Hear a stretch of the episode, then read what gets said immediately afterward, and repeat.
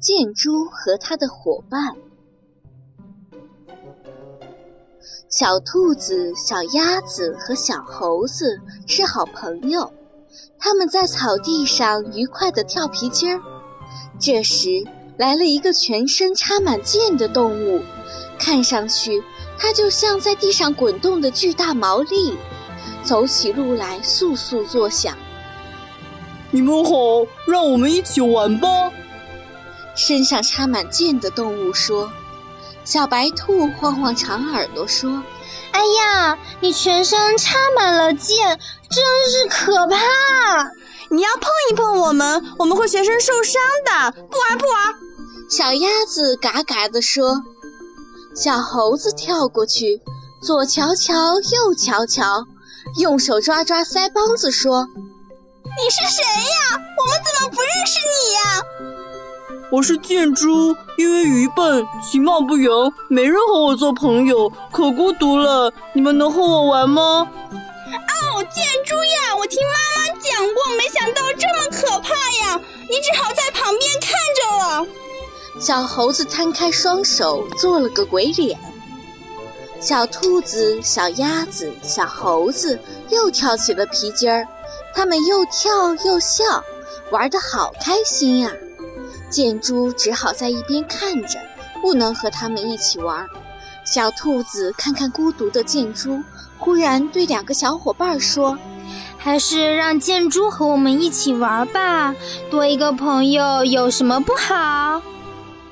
小鸭子扭过头看看箭猪，改换口气说：“也是，长得丑也不是他的错，看他真是孤独。”小猴子调皮地接过话茬儿：“我刚才只是说说笑话，我同意让他做我们的朋友。”于是，小白兔、小鸭子、小猴子一起对建猪说：“对不起，我们现在要和你做朋友。”建猪听了，真是高兴极了。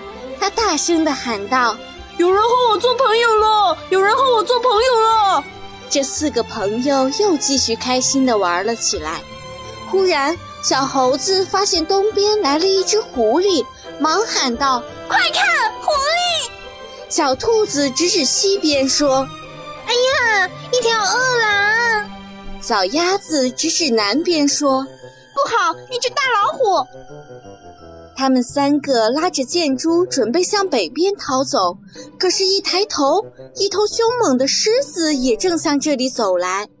小猴子抓耳挠腮，小兔子直咬耳朵，急得一点办法也没有。箭猪摸摸身上的箭，说：“我倒有一个好办法。”你有什么办法？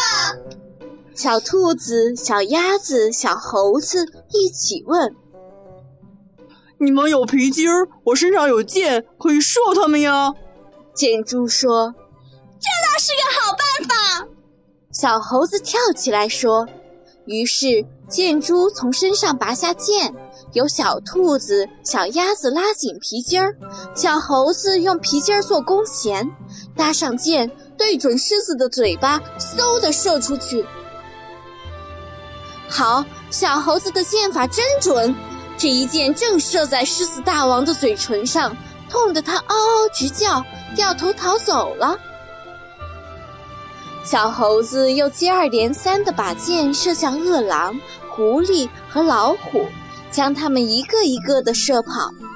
他们胜利了，手拉手地跳起舞来。小猴子发出感叹说：“真是多一个朋友，多一份力小兔子、小鸭子也齐声喊道：“对，多一个朋友，多一份力量。”箭猪也开心地笑了。